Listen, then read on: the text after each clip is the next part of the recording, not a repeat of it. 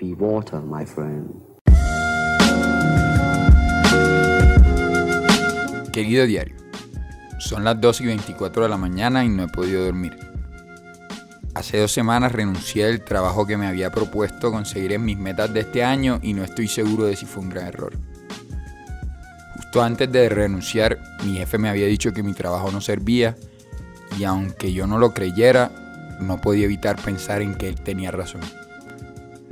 Me pregunté si valía la pena sentirse así de mal por ser supuestamente exitoso. A pesar de todo, estaba en el lugar que quería estar desde que había entendido por qué estaba elegante ser abogado y sin embargo, era uno de los momentos más tormentosos de mi vida. No podía asimilar cómo eso que había deseado tanto por tanto tiempo me resultaba tan pesado.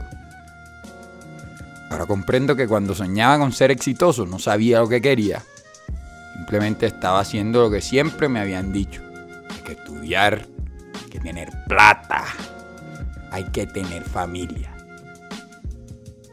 Yo he sido buen estudiante, he conseguido buenos trabajos, pero alguna vez me había preguntado a mí mismo qué quería en realidad. Creo que no. Creo que me había sentado a escuchar lo que todos pensaban y no había prestado atención a mí mismo. Cada día que trabajo como abogado lo disfruto y me hago mejor, pero también implica que las otras cosas que disfruto de mí solo las puedo hacer las cuatro horas del día que no estoy en la oficina o los fines de semana. Estaba viviendo para trabajar y ¿saben qué? Eso vale cagar.